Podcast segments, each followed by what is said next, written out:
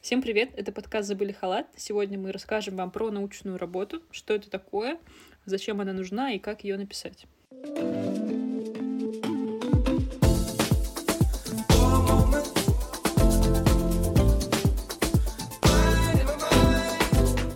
Вообще, начать этот выпуск мы хотели бы с рассказа про детство, про кузницу знаний научных нашу. Мы с Эльданой обе начинали со студенческого научного общества по биологии, и самая первая наша научная работа была написана в рамках этого СНО.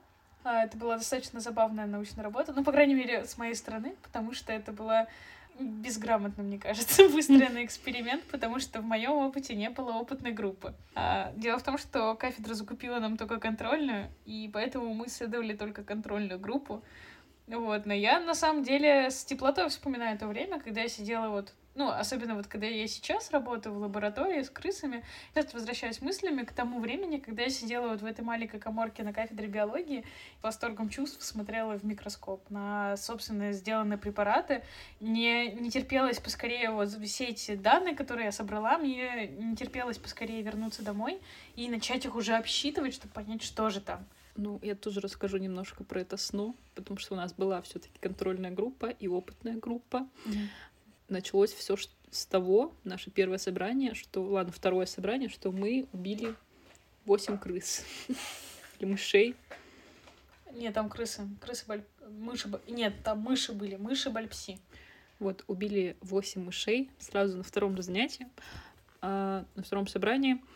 В чем суть? В опытной группе вводили циклофосфан, это цитостатик, химиопрепарат. И у нас было две подгруппы наших исследований. Часть исследовала костный мозг, то есть им нужна была бедренная косточка, а часть исследовали сперматогенез. Я была в подгруппе по сперматогенезу, я нисколько не жалею, потому что посмотреть эти митозные клетки, там было сложно понять, все ли нормально с ним. Я считала опытную группу как раз-таки, и мы определили, что циклофосфан влияет на сперматогенез у мышей. Причем мне так нравилось считать эти сперматозоиды. Основные аномалии, которые были, это крупная головка, маленькая головка, длинный, короткий крючок. Мы находили сперматозоиды с двумя крючками, сперматозоиды с двумя головками. Даже преподаватель, который с нами работал, сказал, что она ни разу не видела таких аномалий. Но у нас было фотодоказательство. Я сейчас просто засмеялась, потому что еще я вспомнила, что у меня эта первая научная работа ассоциируется с моим первым же проколом в статистике, потому что я помню, как я с гордостью выслала научной руководительнице эти же обсчитанные данные, а у меня там была статистическая ошибка больше, чем мои данные. То есть это мы заметили не на этапе подачи тезисов, то есть публикации этих результатов и просто анализа полученных результатов. Мы это заметили уже на моменте, когда тезисы были чуть ли не опубликованы, а я готовила презентацию к докладу. И накануне, вечером, накануне этого доклада высылаю научную руководительницу свои данные. Она такая: «Полина, у нас это Хьюстон, у нас проблемы». Мораль сей басни такова. С научным руководителем нужно быть плотно на связи и всегда показывать ему все промежуточные результаты. Это важно. Хорошая цитата. Плотно на связи. Мощнейший бэкап. Кстати, я все посчитала, отправила это своей напарнице. Она сказала: у тебя ошибка в самом начале в формуле. И я очень разлилась, очень расстроилась, и в итоге она все сама пересчитала. Потому что я бы не вывезла. И еще такой момент. Нам сказали, что 200-300 сперматозоидов с одного стеклышка посчитать нормально. Я чисто случайно с одного стеклышка насчитала 1200. Засмотрелась. Засиделась, да. Но мне, не знаю, это очень было медитативно. Такая история нашего научного пути в медицине с сперматозоидов мышей. У всех слушателей, возможно, сейчас возник вопрос: а зачем мы все это делали, если можно было приходить домой, делать домашку, смотреть сериальчик и просто выспаться? А вы вечером писали? Да, мы делали это вечером. А мы приходили перед первой лекцией к 8-9 утра. Тем более вы могли поспать побольше. Так вот, это нужно для многих вещей. Самое главное, для того, чтобы понять, как работает, доказательная медицина. Я считаю, что врач-ученый — это очень круто, и это очень сильно расширяет горизонт вашего клинического взора. Вот, вы учитесь понимать, на каких параметрах должен основываться ваш выбор, на каких параметрах основывались выборы всех тех людей, которые написали клинические рекомендации. У вас появляется культура грамотного спора с этими клиническими рекомендациями. В общем, это в целом дисциплинирует и учит думать. Поэтому я считаю, что заниматься научной работой для будущего врача и для вообще в целом и для практикующих врачей это очень круто и важно. Еще есть немаловажный, спасибо. Меркантильный. Есть очень меркантильный бонус в виде баллов в ординатуру, поскольку наличие менее одной статьи в профильном научном журнале, который индексируется в ядре базы данных РИНЦ, это с недавнего времени. Раньше это был еще ВАК и Scopus, это международные базы данных научного цитирования, котируются в 20 баллов. Если у вас есть статья, которая опубликована в российском медицинском журнале, которая рекомендована ВАК Российской Федерации или в зарубежном рецензированном журнале, или патент на изобретение или полезную модель, то это котируется в 3 балла. 2 балла вы получаете за наличие тезисов, которые вы подали в материалы конгрессов, конференций, которые входят в библиографическую базу данных научных публикаций РИНЦ, и 1 балл, если все эти тезисы не входили в ядро РИНЦ. Нельзя путать РИНЦ и ядро базы данных РИНЦ. Сборник тезисов может входить в РИНЦ, но не входить в ядро базы данных РИНЦ. Это все можно посмотреть на портале eLibrary. Это портал Российской национальной библиотеки. То есть, если вы написали статью в СНО по биологии, у вас есть уже 1 балл. Да. Если вы написали тезисы для Международного молодежного медицинского конгресса, который будет в декабре проходить. Да, 9 декабря первый медицинский. Увидимся там. То вы получите еще плюс 2 балла. Если вы еще эти тезисы опубликовали где-нибудь в журнале, то 3 балла. А если это еще и Nature, то 20 баллов. Раньше, я, если правильно помню, больше всего ценились именно публикации в Scopus? Да, конечно, это были международные базы данных, Scopus и Web of Science, но на сегодняшний день реалии таковы, к сожалению, что очень многие российские публикации не принимаются. В связи с последними событиями сейчас стали принимать и статьи, которые входят просто в ядро базы данных РИНЦ. Вообще, на самом деле, этот момент с неприемом публикаций в Web of Science Scopus, он, конечно, на мне очень больно отозвался, потому что я помню этот момент, когда я пришла в очередной раз на работу. У нас есть в лаборатории сейчас готовая уже публикация, в которой я принимала очень большое участие, и я выполняла один из очень больших этапов исследования. Но, в общем, я проходила эхокардиографию крыс, и я очень хотела поделиться этими данными, потому что они действительно, я считаю, что они очень хороши. Вот, и в целом мне очень нравилась та работа, которую мы провели, и я встретилась со своим научным руководителем, который мне сказал, что, теперь мы не сможем подать это в иностранные журналы, хотя эта работа по своему счету, по своей ценности, и потом, исходя из того обзора литературы, который я делала, и состояние литературы по этой проблеме на сегодняшний день, о котором я знаю, это уникальная в своем ключе работа. Она потрясающе. И это не потому, что я ее автор. Вот. И больно было слышать о том, что мы теперь не сможем опубликовать ее в международном сообществе и можем опубликовать ее только в российских журналах. Это было очень грустно и больно слышать. Как приблизиться к науке, к научным работам, будучи просто студентом, не врачом, не ординатором? Вообще есть прекрасное место для этого — это студенческие научные кружки и студенческие научные общества. Еще есть журнальные клубы, они проводятся на отделении, это вообще такой очень приятный формат, который знакомит вас, в принципе, с форматом публикаций результатов исследований, как их нужно анализировать, на какие моменты нужно обращать внимание, вот, и в целом учит вас и представлять ваши будущие данные тоже, вот. Что такое студенческое научное общество? Студенческое научное общество — это кружок студентов по интересам, которые обычно при каждой кафедре, особенно при клинических кафедрах, конечно же, есть свое научное общество. Заседания могут проводиться там с какой-либо периодичностью. Например, СНО, межвузовское СНО по эндоскопии проводится традиционно раз в месяц. Там, например, СНО по госпитальной хирургии номер 2 у нас проводится 2 раза в месяц. Каждый, по-моему, 2-й, 4-й четверг месяца. Традиционно это примерно раз в месяц. Оно может носить как практический характер. Например, в нашем вузе есть великолепное СНО по оториноларингологии, где ребята плотно занимались практической деятельностью. Наше межвузовское СНО по эндоскопии мы тоже занимаемся практической деятельностью, готовимся к олимпиадам. Есть СНО, на которых разбирается сугубо теоретический материал, но, как правило, это очень интересные и сложные для не рассматривающиеся в обычном учебном ключе темы. Например, вот на СНО по кардиологии вот заседание этого месяца посвящено гипертрофической кардиомиопатии, некомпактному миокарду. Это темы, которые очень сложны, очень важны для диагностики, их нужно уметь увидеть рано и заподозрить, но при этом им недостаточно внимания уделяется на учебном, как бы в учебном плане, и поэтому они выносятся в рамках СНО для тех, кто хочет идти дальше в эту специальность.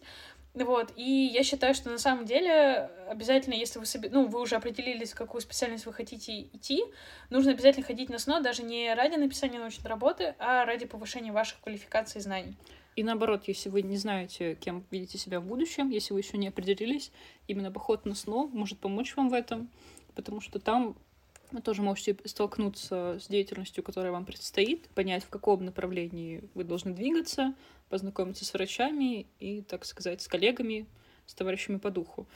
Еще я хотела сказать, что кроме университетских СНО есть СНО межвузовские, это СНО по эндоскопии, про которое говорила Полина. Также, я знаю, есть СНО по урологии межвузовское, городское. И, мы говорим про Санкт-Петербург сейчас. Также есть коллаборации СНО разных вузов. Например, наше СНО по гинекологии планировала, либо планирует в скором времени провести совместно с педиатрическим университетом, если правильно помню, совместное заседание СНО. Они уже вот в этом месяце проводили совместно с Санкт-Петербургским государственным университетом, с их лечебным факультетом, они проводили совместное СНО. И вообще в целом, кстати, я хотела бы рассказать про межвузовский характер СНО. И мне кажется, что это замечательная вещь, и я очень радуюсь, на самом деле, когда у меня выдается возможность побеседовать с ребятами из других вузов, потому что все равно у каждого вуза есть своя школа преподавания и школа мысли, которую выносят из стен своего вуза студенты, из стен своей альма-матер. И я очень часто замечаю, что, например, у меня как студентки первого меда цепляется взгляд за одни вещи, и я замечаю одни вещи, а студенты в других вузах, например, они цепляются взглядом за другое, умеют подмечать другие вещи, другие более интересные детали, и общение с выпускниками других вузов позволяет мне взглянуть на многие проблемы под другим углом и услышать другую точку зрения. И это всегда очень интересно. Вот, поэтому межвузовский СНО — это прекрасно. Да. Любые СНО — это прекрасно, чтобы понять, что такое научная работа, научная деятельность, и окунуться в этот мир, прикоснуться к прекрасному. Что за зверь научный руководитель и как его найти? Кстати, вот как раз-таки СНО является очень хорошей возможностью найти своего научного руководителя, потому что у каждого СНО обязательно есть куратор, который за вами всеми смотрит, что ж вы там делаете. И, как правило, СНО базируется на какой-то кафедре, и у сотрудников кафедры, как правило, есть свои научные работы, и студенты вполне могут присоединиться и заниматься как бы в том же направлении, что и преподавательский состав кафедры. Да, лишние руки всегда нужны, поэтому студентов чаще всего всегда ждут. Да. Кроме того, можно подойти к врачам на отделение, куда вы ходите, например, дежурить, либо где вы работаете, вообще на любое рандомное отделение вы можете подойти и спросить, ведется ли здесь какая-то научная работа, если да, то могли бы ли вы к ней присоединиться. Зачем вообще нужен научный руководитель? Потому что нужен кто-то, кто сможет авторитетно рецензировать вашу работу, отметить в ней плюсы, как плюсы, так и недостатки, и сможет направлять вашу деятельность. Особенно на первых порах, мне кажется, хороший научный руководитель — это вообще незаменимая вещь, особенно если это ваш первый научный руководитель. Мне с моим первым научным руководителем очень повезло. Вот. Я до сих пор очень-очень рада, что именно он стал моим первым научным руководителем, потому что когда ты маленькая тревожная пуночка, тебе важно услышать даже «Полина, какую классную таблицу вы составили!»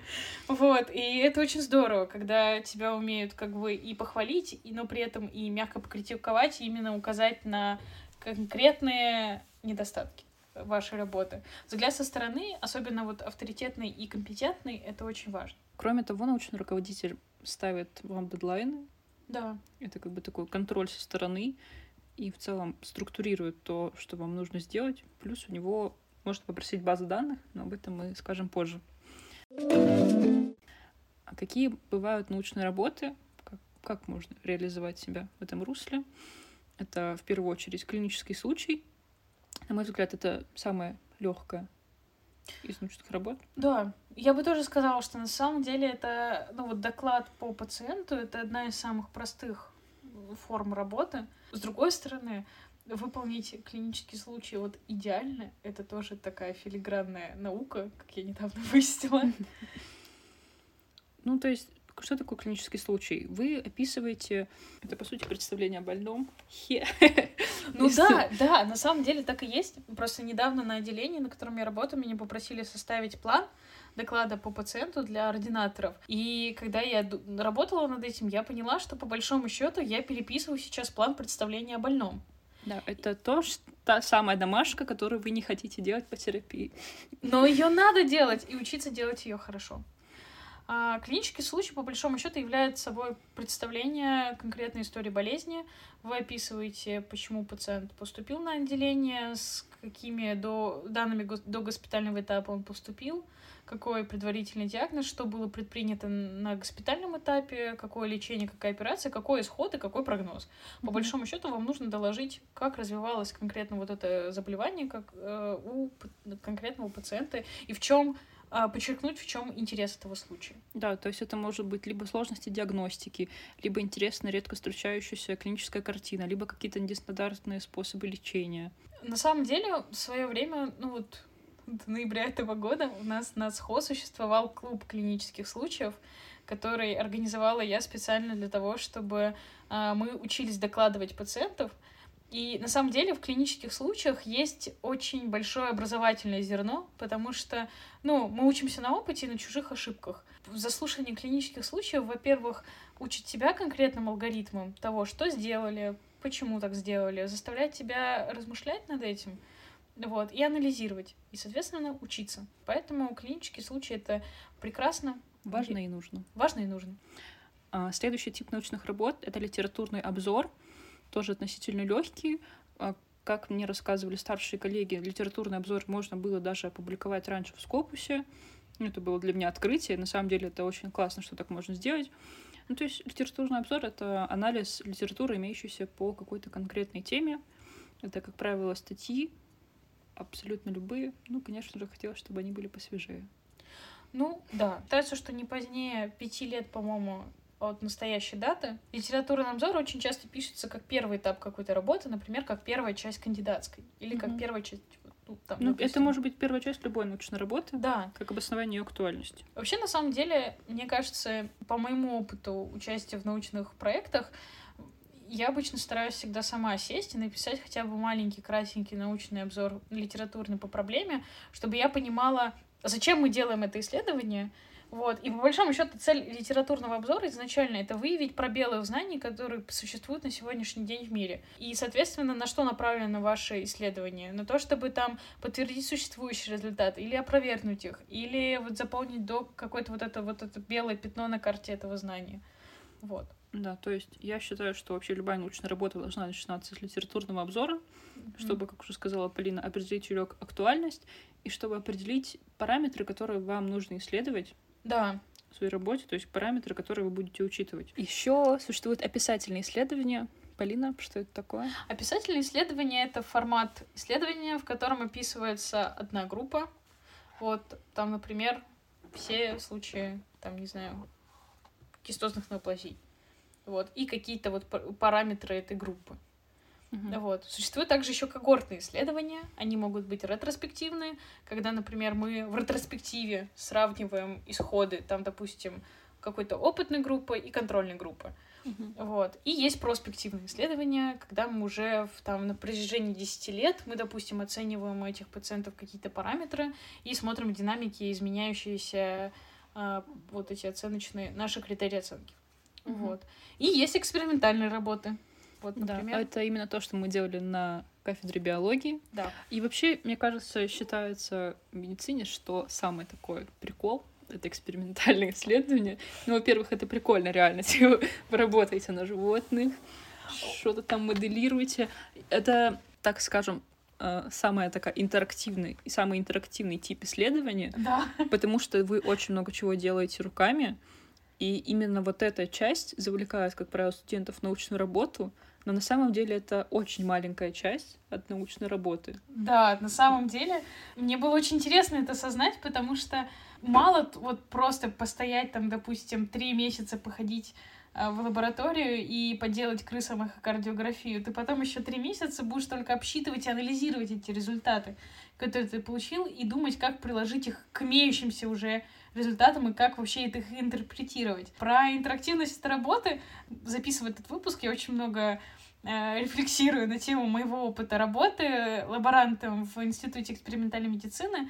Я работаю в научно-исследовательском отделе метаболизма миокарда и микроциркуляции. Опыт работы лаборантом мне дал невероятное количество навыков, потому что я знаю, как ввести крысу в наркоз, как вообще наблюдать крысу в наркозе. То есть у меня есть мини-навыки анестезиолога, при этом я хорошо умею ассистировать на трахеостомии у крыс, на изоляции, выделении сонной артерии. Вот. Я знаю, как анализировать и брать кровь на газовый состав у крысы. Вот. И там, не знаю, я знаю, как сделать провести полностью стресс-эхокардиографию крысе. Полина ветеринар. Вот, и на самом деле это очень большая часть моей жизни, и она очень важная на самом деле. Несмотря на то, что, казалось бы, я вообще не собираюсь в кардиологию и в аритмологию, и вообще вижу себя больше в эндоскопии, я понимаю, что на самом деле вот эта экспериментальная работа, я очень благодарна тому опыту, который я получила. Вот я очень люблю эту свою часть моей жизни. Полина, это очень информационно нагруженный выпуск, поэтому я пошучу еще раз. Если я когда-нибудь заведу грызуна, я буду к тебе его водить. На любой чих буду отводить тебе, чтобы ты его сделала, провела полное обследование. А к нам, кстати, в лабу недавно привезли мини-гастроскопы для крыс. Я вообще не знаю, я не знаю, как его отобрать, чтобы провести гастроскопию крысе во время наркоза. Ну, когда-нибудь я это сделаю, да. Блин, это супер прикольно. Угу. Это что-то типа проволока с фонариком. Я не шучу, на самом деле реально это... Он подключается... Внимание, он подключается к камере мобильного телефона. Ну, короче говоря, через вот порт для зарядки он подключается к камере телефона. Его можно еще к компьютеру подключить через USB. И по большому счету это просто дистальный конец с камерой и с линзой и световодом на конце. То есть только смотреть, никаких инструментов нельзя? Не, ну, к сожалению, не настолько. Блин. Мага-крыся? Звучит заманчиво. Спайгласс. О, боже. Это, знаешь, как спайгласс для Барби. Такой маленький спайгласс. Боже, подарите мне на Новый год, пожалуйста, маленький спайгласс. А Барби тебе подарить? Только если вместе с спайглассом. Как найти тему для научной работы? Как правило, тебе ее дают научрук. Он такой: вот знаете что? Вот мы сейчас исследуем кисты поджелудочной железы. Вперед. Ну, вообще, на самом деле, тему чаще всего дают научный руководитель, потому что, как правило, он в этой теме уже очень давно.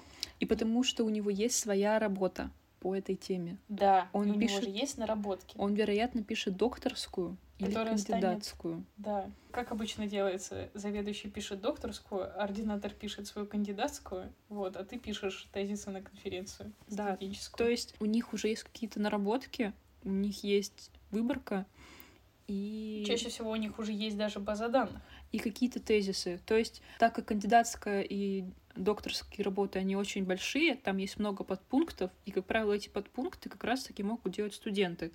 Как бы. И в этом случае, на самом деле, всем хорошо, потому что вы делаете какую-то одну большую работу, и при этом студент получает все плюшки, которые ему нужны. Кроме того, можно самой придумать тему, как сделала, например, я. Как это случилось? Я смотрела конференцию «Эндофест» прошлогоднюю, и там гепатобилиарные хирурги обсуждали, какой инструмент лучше для резекции печени. Ультразвуковой либо водоструйный диссектор. Меня заинтересовал этот вопрос. Я, так как уже в то время ходила на операции, на онкологическое отделение, я наблюдала, что разные врачи используют свой инструмент, какой-то, который им просто больше нравится. То есть они не обосновывали это никак, они говорили, что вот этот заведующий любит этот инструмент, а другой заведующий любит этот инструмент.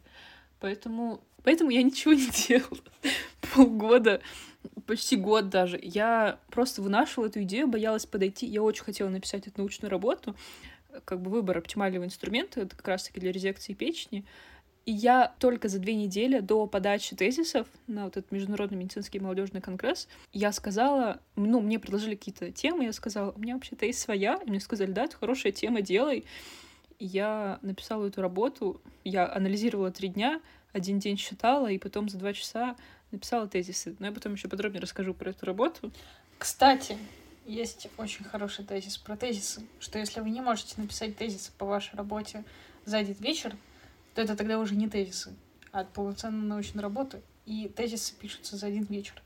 Я когда прокрастинирую, я люблю об этом думать. Теперь перейдем к тому, как же писать научную работу по этой теме. То, как писать литобзор, либо актуальность, мы уже сказали.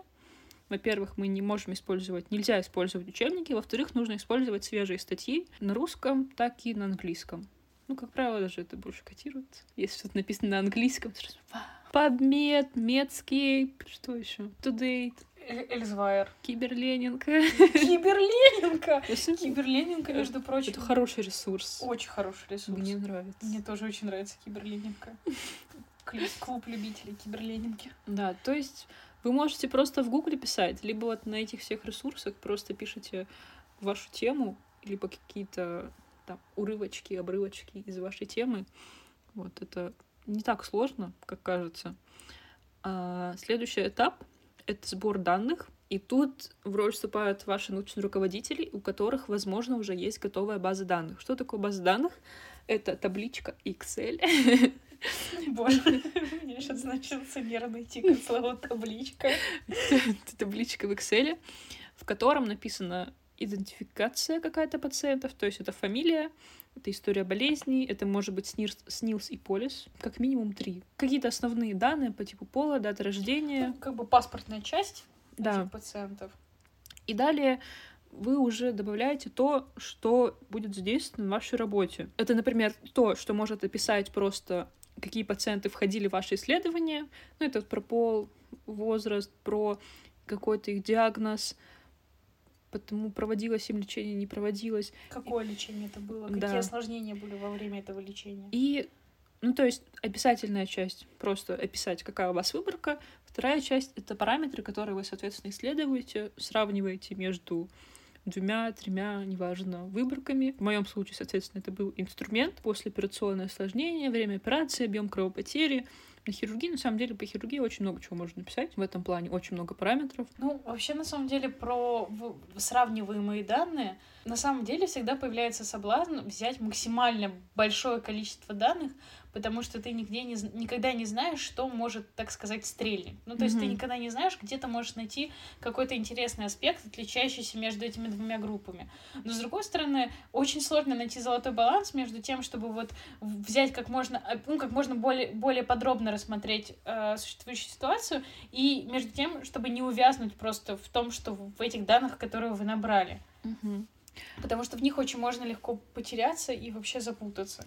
На самом деле существует даже своя наука в заполнении этих табличек по поводу того, как нужно зашифровывать данные, по поводу того, что не нужно писать туда слова, ну, как нужно стараться минимизировать, да, использовать двоичный код по возможности. Только по базе данных можно рассказать целую лекцию. Если вот суммировать все, что мы сказали, ваша будущая база данных — это, по большому счету, та база, ну, которую вы будете обсчитывать. Поэтому думайте об этом и держите это в уме, что дальше вам предстоит ее анализировать. И этот этап будет и без того сложный. Да. Кроме того, возможно, вам понадобится убрать каких-то пациентов, потому что они не подходят по каким-то критериям. То есть либо вы изначально не включаете, либо вы потом просто не обсчитываете их результат. Как пример, моя работа. Мы оценивали желчеистечение послеоперационное, то есть образование билиарных фистул, и мы не учитывали образование фистул у пациентов с гепатоиюноанастомозом, то есть у которых были внепечёночные холангиокарциномы, так как желчеистечение, как правило, было именно в зоне анастомоза, а не из паренхимы печени. Вот, поэтому мы исключали их из подсчета данных. Ну, вообще, на самом деле, вот критерии исключения, они, как правило... Ну, то есть, когда вы садитесь писать научную работу, вот вы выбрали тему, и дальше вы пишете дизайн исследования. Допустим, вот мы там собираемся... Есть критерии включения в выборку. То есть, мы берем только там, не знаю, там 35-летних женщин с острым холециститом, которые не были беременны, не рожали, там... Вот что-нибудь в таком духе. Вот. Короче говоря, вы прописываете критерии включения в эту выборку. И также вы прописываете критерии исключения из этой выборки. Допустим, мы не берем там женщин, у которых при этом перитоническая болезнь третьей степени, например. Ну, то есть вы в любом случае, вы должны это обосновывать, и когда вы будете представлять эти данные, вам могут задать вопрос, какие были критерии включения в выборку, и какие были критерии исключения из выборки, потому что это влияет на ее репрезентативность. И еще есть такой момент, если я правильно помню, критерии ранжирования. Угу.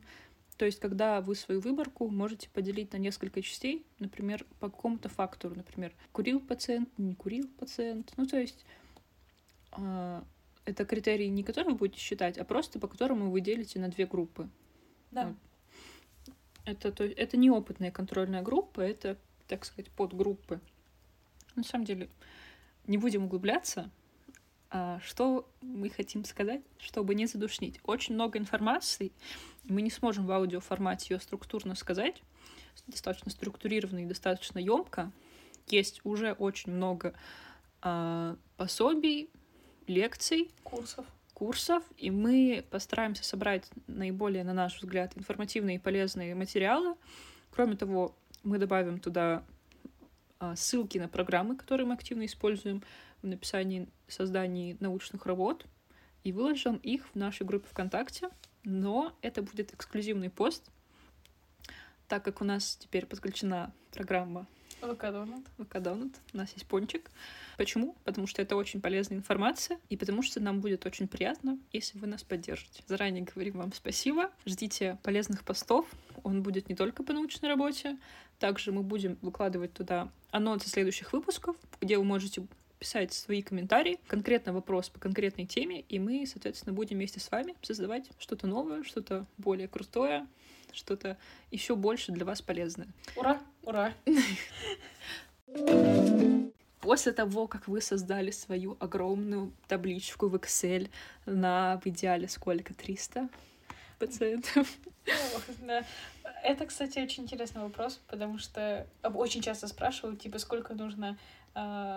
Как бы сколько должно быть единиц в выборке, чтобы выборка была репрезентативна, но при этом выборка, даже если в выборке будет там 5 человек, она будет все равно при этом, она может быть при этом все равно репрезентативной. Как бы выборка от объема не зависит. Ну, вот. Это можно посчитать еще до исследования. По-моему, да. Да, это можно посчитать. Поэтому сколько надо, столько наберёте. Сколько наберется, столько и надо.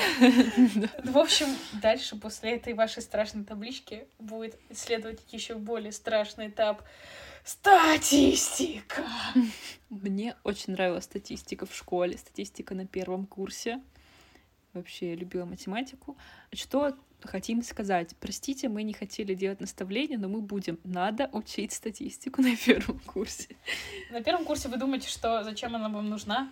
Но потом на пятом курсе вы будете судорожно спрашивать у первокурсников, можно ли с ними походить на лекции по статистике. Кроме того, есть на 4 курсе еще один хороший предмет, на самом деле. Ну, сейчас загнобят за эти самые. Ну, мне понравился этот предмет, и там было много полезного. Это организация здравоохранения. Там тоже была статистика, и она была более лаконично и понятно изложена, ну, как по мне, чем на первом курсе. Да. То есть там именно тот минимум, который вам нужно знать, чтобы написать научную работу. Открываете учебник по оргздраву, все, вы знаете, как писать научную работу. Разные типы научных работ. Да, я здесь готова поддержать Эльдану, во-первых, и с точки зрения значимости статистики на первом курсе. Оргздрав — это вообще, на самом деле, даже если мы сейчас отвлечемся от вопросов научной работы, это великолепный предмет, который вас хоть немножечко знакомит с тем, что вообще происходит в практическом здравоохранении. Mm-hmm. Отрывает вас, так сказать, от реалии как бы вот клинических рекомендаций, где вы направо и налево сcinтиграфию миокарда назначаете, и приводит вас к реалии, где существует полис ОМС, и вы будете драться за ТТГ. Да, если вы хотите быть главврачом, то... Оргздрав — это ваш предмет. Да, только это вам нужно, по сути. Ну, конечно, это шутка, понятно, что не только это, но это на самом деле очень важный предмет. Вернемся к статистике. В общем, немного ранее сказали, существует очень много пособий для врачей по медицинской статистике и по анализу. Вот. Но есть очень важный параметр, который вам позволяет как свою работу оценивать, так и оценивать достоверность данных, полученных другими исследователями. Это P-критерий. Да. Или по-другому Т-критерий. Да. Он называется, критерий достоверности. По большому счету, это такое ключевое понятие, с которым нужно быть очень знакомым. Вот, очень близко и прям интимно быть знакомым. Что вот. Там очень плотное. Да, очень плотно знакомы. Очень плотно знакомы, да. Да. Вот. Но хотелось бы сразу здесь, на самом деле, предостеречь, потому что у каждого, мне кажется, есть в арсенале истории, как они... Ну вот у меня, например, я до сих пор помню, как я обсчитывала все свои данные за полгода от просмотра эхокардиографии у крыс, и только там, не знаю, в нескольких группах я получила достоверный P-критерий. И это очень может больно бить по вашей самооценке. Угу. Вот. Но не дайте себя обмануть. Что меня ударил этот P-критерий? Собственно, когда я писала научную работу, я хотела, конечно, чтобы у меня все было достоверностью 95%. P-критерий зависит от мощности исследования. Конечно, всем хочется, чтобы это было 99%, но это очень редко. Ладно, 95% хорошо, но существует мнение, что вот 80% как бы нормально. То есть ниже 80% нет, но вот больше 80% окей. И у меня, даже на 80% было различие только по одному критерию между двумя группами. Остальное все было недостоверно. Причем это было очень странно, учитывая, что у меня 3 сравнимые группы. И при этом одна достоверно отличается от другой, но с третьей группой они неотличимы достоверно. То есть это было очень странно, очень неприятно. Я очень сильно расстроилась, когда поняла, что у меня нет отличий, что мой тезис, который я сама себе придумала, не подтверждается. И я, на самом деле, сказала своему учредителю, что я не буду ничего писать, так как он очень занятой человек, я его очень понимаю. Он ответил мне только через 3 дня, то есть когда оставались ровно сутки, даже меньше, до окончания срока подачи тезисов. И он мне что сказал? Что отсутствие результата — это тоже результат. На самом деле, даже когда ваши выборки статистически неотличимы, статистически незначимы различия между вашими выборками, это говорит о том, что у вас есть результат. Все равно, то есть вы говорите, это не влияет. Либо вы говорите, что вам недостаточно количество выборок, недостаточно данных, и вы можете провести проспективное исследование. Ну, то есть, по большому счету, на самом деле, вот как бы... В конкретном случае Эльдана это сказала, что да, действительно, похоже, можно одинаково выбирать и водоструйник, и кузо. В зависимости от предпочтений хирурга. Как сейчас все происходит. В зависимости от предпочтений хирурга. Да. Вот. И разницы в исходах у этих пациентов нет. Либо нужно еще большее количество данных для того, чтобы достоверно получить разницу между ними. Да, вот именно этот тезис я написала за 2 часа. Спасибо. Риск был просчитан. Но я был плох в математике.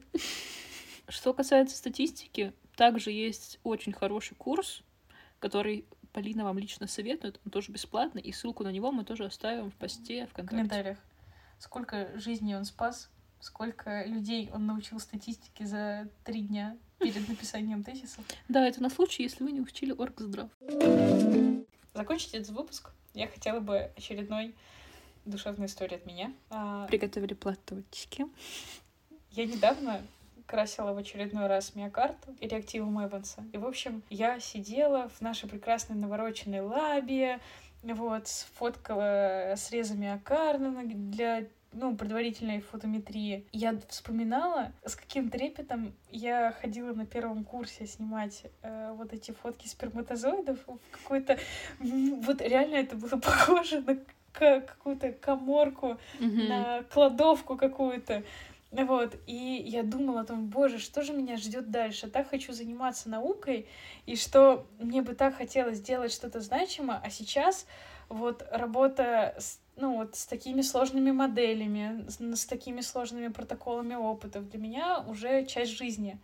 И я думала о том, как здорово, что это случилось в моей жизни. Вот. Да. дети, из этого дерьма вас спасет только наука. А сколько еще впереди, сколько всего можно еще достичь, написать кандидатскую, докторскую и так далее. Получить Нобелевскую премию? Да. Кстати, мы не сказали, если у вас есть научное звание, вы получаете 5 баллов ординатур. Да. И в будущем, когда у вас будет научное звание, вы получаете какой-то плюс к вашей зарплате. Да, кстати, между прочим, это вообще немаловажный бонус. Надеемся, вам понравился этот выпуск. Да, здесь много информации. Он был сложным, но мы очень надеемся, что он был для вас полезным.